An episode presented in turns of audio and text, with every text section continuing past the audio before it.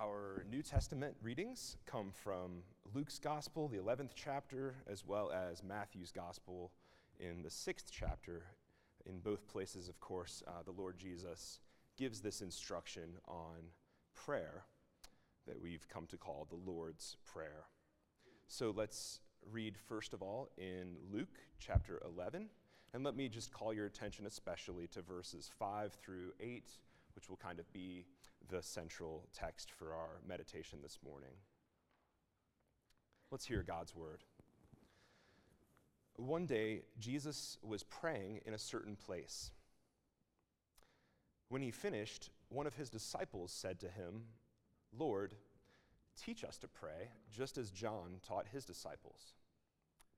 He said to them, When you pray, say, Father, hallowed be thy name your kingdom come. Give us each day our daily bread. Forgive us our sins, for we also forgive everyone who sins against us. And lead us not into temptation. Then Jesus said to them, verse 5 Suppose you have a friend, and you go to him at midnight and say, Friend, lend me three loaves of bread. A friend of mine on a journey has come to me, and I do not I have no food to offer him. And suppose the one inside answers, Don't bother me. The door is already locked, and my children and I are in bed. I can't get up and give you anything. I tell you, even though he will not get up and give you the bread because of friendship, yet, because of your shameless audacity, he will surely get up and give you as much as you need. So I say to you, ask and it will be given to you, seek and you will find, knock and the door will be opened to you. For everyone who asks receives, the one who seeks finds, and to the one who knocks, the door will be opened. Which of you fathers, if your son asks for a fish, will give him a snake instead? Or if he asks for an egg, will give him a scorpion? If you then, though you are evil, know how to give good gifts to your children, how much more will your Father in heaven? Give the Holy Spirit to those who ask him. And then from Matthew chapter 6. And when you pray, do not be like the hypocrites, for they love to pray standing in the synagogues and on the street corners to be seen by others. Truly, I tell you, they have received their reward in full. But when you pray, go into your room, close the door, and pray to your Father who is unseen. Then your Father, who sees what is done in secret, will reward you. And when you pray, do not keep on babbling like the pagans, for they think that they will be heard because of their many words. Do not be like them, for your Father knows what you need before you ask Him. This, then, is how you should pray Our Father in heaven, hallowed be your name. Your kingdom come, your will be done on earth as it is in heaven. Give us today our daily bread, and forgive us our debts as we also have forgiven our debtors and lead us not into temptation, but deliver us from the evil one. For if you forgive other people when they sin against you, your heavenly Father will also forgive you. But if you do not forgive others their sins, your Father will not forgive your sins. This is the word of the Lord. Thanks be to God. So, a few weeks ago, um, my youngest son, Cliff, uh, celebrated his 10th birthday. And as you know, birthdays, like all celebrations, are pretty complicated during COVID tide, right? Um, I've learned after three years here that traditionally, kids in primary school, I don't know how far this reaches into Sekundarschule, but at least in Primarschule, the birthday kid is supposed to bring this traditional treat. I'm looking at my Swiss friends to make sure that I'm not crazy about this. Okay. Um, and the way it works is you get uh, a little, these little bread loaves, right, Weggli, and you buy these special chocolates, long sticks, and you kind of like imitate uh, Schoggi-Weggli with it. You stick the long chocolate stick into the bread loaf. Voila, there's your birthday treat. And the birthday boy or girl is supposed to bring those in, and that's the snack. So on Cliff's birthday, he wasn't totally sure if like they were allowed to have snacks at all in the school because this has been kind of up in the air. Um, but he felt the, the cultural pressure to show up with the treat, but he didn't know if he was supposed to. So on his birthday, he said he was a little preoccupied. Happy birthday, Cliff. You know, you're 10. How do you feel?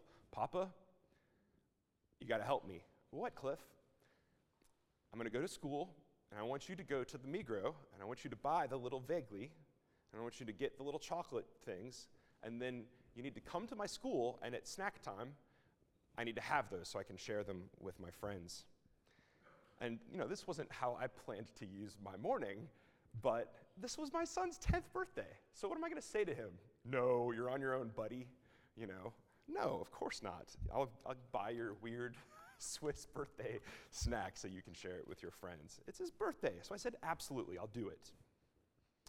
Uh, this is my son, after all, and I could feel his need to fulfill this expectation. We'll come back to that in a moment, but uh, when I came to IPC, I kind of made the decision that after Easter, we would cycle through these three primary foundational texts of the Christian life so that we don't lose hold of them. And those three texts are the Apostles' Creed, the foundations of our faith, the Ten Commandments, uh, the call of God to imitate his Son in those ways, and then the Lord's Prayer, the call of Jesus to pray like him. And so now we're here in this third year after Easter, and we're going to study together the Lord's Prayer. And we're going to call this series The Rabbis Wrote, R O T E, The Rabbis Wrote. Rabbi, of course, means teacher. This is what people called Jesus. Um, rabbis have disciples or followers. And one thing that rabbis taught their disciples was a distinct method of prayer. So it's normal that these disciples came to Jesus and said, Luke 11, Lord, teach us to pray. After all, John the Baptist taught his disciples, and the other rabbis have done the same thing. How do you want us to pray? And this comes on the heels of the disciples listening to Jesus pray to his heavenly Father. I don't know if he was doing it on purpose to show them what it was like, or if they just kind of snuck up on him and overheard him. But one of them said, Lord, teach us to pray. Was there something in the way Jesus was praying that made the disciple feel like, I'm missing something in my prayers? Lord, teach us to pray. We don't know what it was exactly, but here in Luke 11, also in Matthew 6, we learn what makes Jesus so unique, what makes following Jesus among all the rabbis, being his disciple, so unique. The rabbis wrote. What do I mean by wrote? Usually, when you think of learning something by rote, kind of has like a negative implication, doesn't it? At least it does to me, right? You think of memorization and recitation, right? Like you cram the information in and then the test comes and you spit it back out. Um, for some people, this is exactly the problem with religion. Maybe even especially formal, liturgical uh, religion. Rote memorization and recitation, it seems to make our prayers, our songs, those kinds of things, seem inauthentic. But there's actually another way of looking at this word rote. When something becomes rote, that could be a negative thing. You could be walking through the motions. But when something is rote, then it has not only been learned and stored in the head, right? What do we say when, when, when Harry memorizes a piece of music? And then gets up and plays the saxophone, but without the music stand and the notation in front of him. We would say he has learned the piece by heart. He's learned it by heart. And once you've learned something by heart, your heart is your largest muscle, remember? Now it's a part of you, right? It's embedded now in your muscle memory, coming from here and then throughout the rest of your body and your whole being. Jesus teaches his disciples a prayer, yes, to memorize and to say.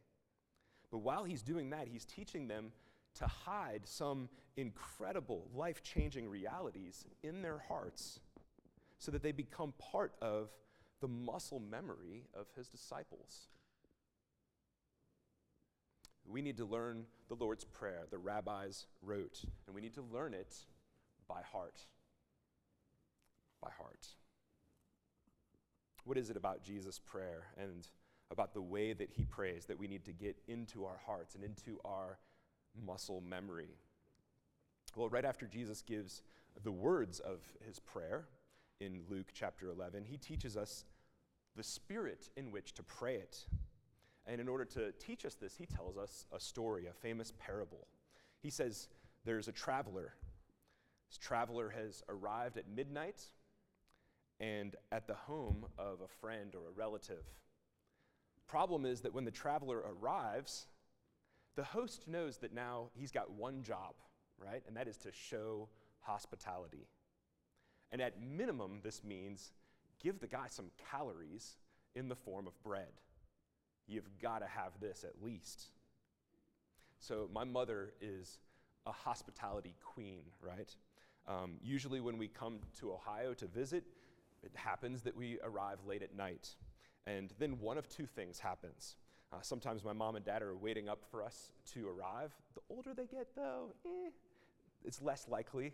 Sometimes they're, the Netflix is running uh, episode after episode, but they're asleep on the couch. Uh, but sometimes they're, they're in bed. But either way, if they're awake after the grandkids are hugged, the first thing my mom wants to know, of course, is can I make you a sandwich? We have some leftover lasagna from dinner. What can I get you? You need calories, right? There's, a, there's an explanation for my, my adult physique, and it's in part my mom's desire to put calories inside us kids. But even if they've gone to bed, there's a note and food spread out on the counter in the kitchen. Help yourselves, eat as much as you want, right? I think that uh, it would never occur to my mom to just go to bed without making sure that her visitors had the calories. She must be part Hebrew, I guess, because she feels the same cultural necessity as this man in Jesus' story does to show hospitality to the weary traveler in the middle of the night. But in this story of Jesus, the host has run out of bread, and that puts him in this awful position. He has to make a terrible choice, right? He can either fail to provide hospitality to the traveler who's arrived at his home in the middle of the night, and if he fails to provide that hospitality, then he's bringing shame on himself and on his whole family, maybe even on the community. I'm terribly sorry, but we have nothing for you to eat. Option two, or he can bother his neighbor in the middle of the night for some bread. And that's what he decides to do, right? You can feel the awkwardness building in this story, the tension. Uh, so the guy goes to his neighbor's house, and through the door, you can imagine him whispering, Hey, psst, friend, are you up? Hey, I got a problem here. I need three loaves of bread, please. Come on, my guests have arrived and they are hungry. But the friend, you know, uh, isn't very friendly back to him. He says, Don't bother me. Everyone's asleep on this big mat that the whole family sleeps in in this one room house, we presume. By the time I get up and I get your bread for you, and then I pull the big lock that's keeping the door shut, and then I open the door and all that creaking, the whole family is going to be up. And then we'll be up for who knows how long. Leave us alone. You know what they say, right? A lack of planning on your part does not necessitate an emergency on my part. That's basically the message. So now what does the guy do? The friend approach doesn't work. So, what approach does he take instead to get this cranky neighbor of his out of bed and to get the bread that he needs? Here's what Jesus says what he needs is shameless audacity. Isn't that cool? Shameless audacity. Papa, I need you to go to Migros and get those birthday buns, whatever they're called, and those special chocolates, and I need you to bring them to my school at snack time. Of course, Cliff, of course. Papa, make your name glorious, hallowed throughout all the world. Dad, may everything you want to happen happen just the way that you desire it to. Abba, forgive me and make me, please make me a forgiving person.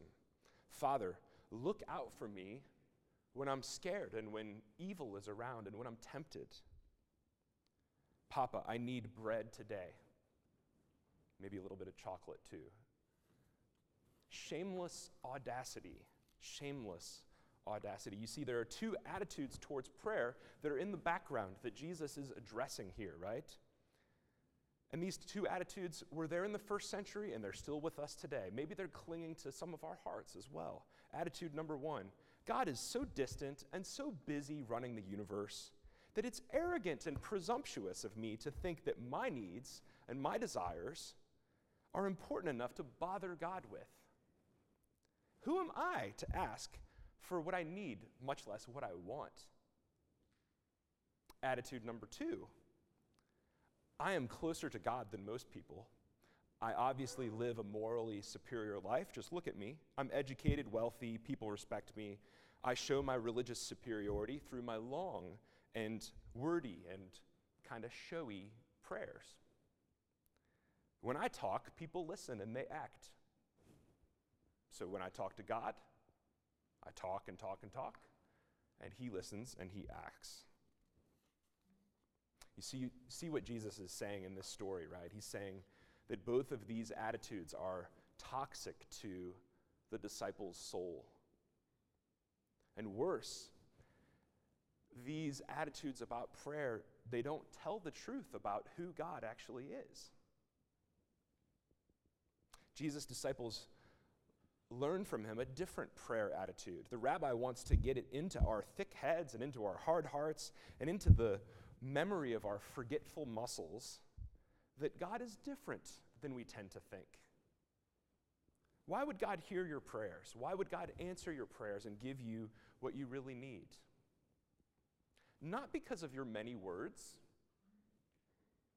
not because of your moral superiority, not because God is vaguely friendly or neighborly, maybe, not because God is some, under some kind of cultural obligation to help you out, not because God can, unlike the idiot neighbor, not that God can tiptoe to the door and open it quietly and keep the family from waking up, you know, because he's so good as he hands you the three loaves of bread, kind of with an annoying look on his face. No. Why would God hear our prayers and answer them? What is Jesus trying to teach us if it's not this? Because he's a good, big hearted, generous father who loves to give good gifts to his children. Do you hear that heartbeat of the Father in the words of his Son here? And what he loves more than anything else is the shameless audacity with which we ask as beloved little children. Nothing delights the Father's heart more than his children coming to him and saying exactly what's on their hearts, asking him for exactly what their hearts desire. The bolder, the better. The more shameless, the more sincere. The greater audacity, the greater the intimacy. See, when we pray like Jesus teaches us to pray, when we learn the rabbi's rhythm, feel a need, notice a desire, bring it boldly and immediately to your Father. What we're doing by doing that is we're actually saying something important about the Father's own character. And in the process, we're praising Him for it. Uh, Tim Keller has told the story before of probably an apocryphal story, but of Alexander the Great, who apparently had a general, and this general of Alexander uh, had a daughter who was getting married. And as the story goes, the general went to Alexander and said, Sir, I'm going to throw a big wedding for my daughter. Will you pay for it? And Alexander's answer was yes. And the treasurer kind of looked at them and said, What? You're going to do what? Why are you going to pay for this guy's wedding? I mean, he's a general, but that's a lot of money he's just asked you for. And Alexander says, It brings me great honor to be asked. Why? Because by asking, this soldier of mine believes that I'm both generous and wealthy. Our shameless audacity honors God. Father, you are wealthy and generous. You are powerful and willing to provide, sovereign over all the universe, but ready to hear me, just as if I was a firstborn son. So here's what I desire. Here's what I need. Would you help?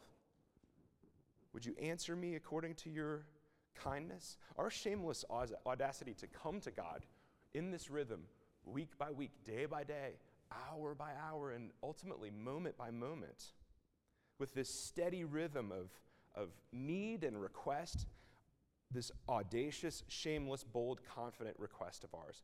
This says something about us, sure, but it says even more, doesn't it, about the character of the God that we're asking. And God loves to hear it. He loves to hear it. Our Father in heaven is not tucked into bed with his family behind a bolted door, trying to get a good night's sleep, wishing that we would quit asking for stuff. He's got wealth and power and generosity and kindness that Alexander the Great could never match. And he loves, loves, loves to give. Paul asks us, Romans 8:32. If God did not withhold the greatest gift of all from us, the gift of his own precious son, but rather gave Jesus up for us all, then what makes us think that he doesn't love us and love to give us all kinds of good things? Throughout this series, we, we hope that Jesus will train our desires even as he trains us in prayer, so that we are more and more asking for things that he loves to give. He's going to call us ultimately to ask for nothing less than the kingdom of God to come in all of its fullness. He's going to train us to be much more bold than to merely ask for some bread. But Jesus shows us in this story what kind of father he has and what kind of father we have. The kind of father who will give us his kingdom, just like we were his firstborn sons. Because isn't that just the point? Because God has given us his firstborn son, the Lord Jesus, the greatest gift imaginable. All of God's self given to us in the Son to come, to live, to die, to rise, to bring us to the throne with him and to sit with him. Ridiculous gift in the face of our sinfulness. So we need to have, therefore, the boldness of the Son himself. And we need to say with Jesus, Father, give us the kingdom, and along with it, give us every good and perfect gift. Are you in the rabbi's rhythm? Like, is that the rhythm of your heart to ask for everything that you want and need with shameless audacity.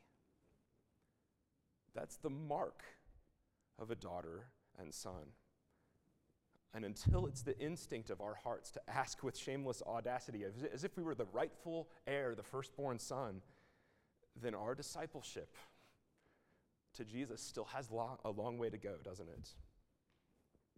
But here's the good thing Jesus will stick with us until we know this fact by heart and until it's in our muscle memory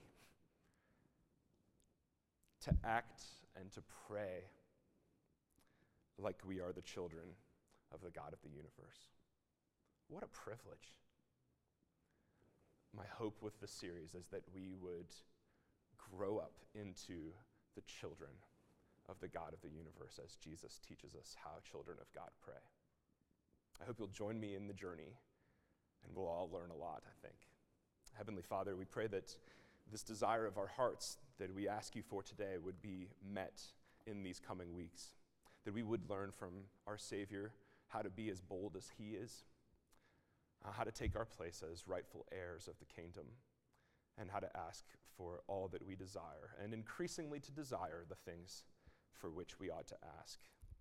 We look forward to you doing this in our hearts and doing everything else that you intend for us in the weeks ahead.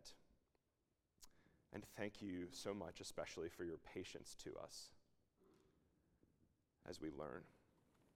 We pray in Jesus' name. Amen. Our hymn of response is, you'll note, it's eight stanzas, so hang in there. And um, this is the Lord's Prayer in song. So let me invite you to, how about this? Uh, we'll stand for all of it. You've been sitting long enough. Let's stand together and let's meditate on this hymn of response Our Father clothed with majesty. Let's sing together.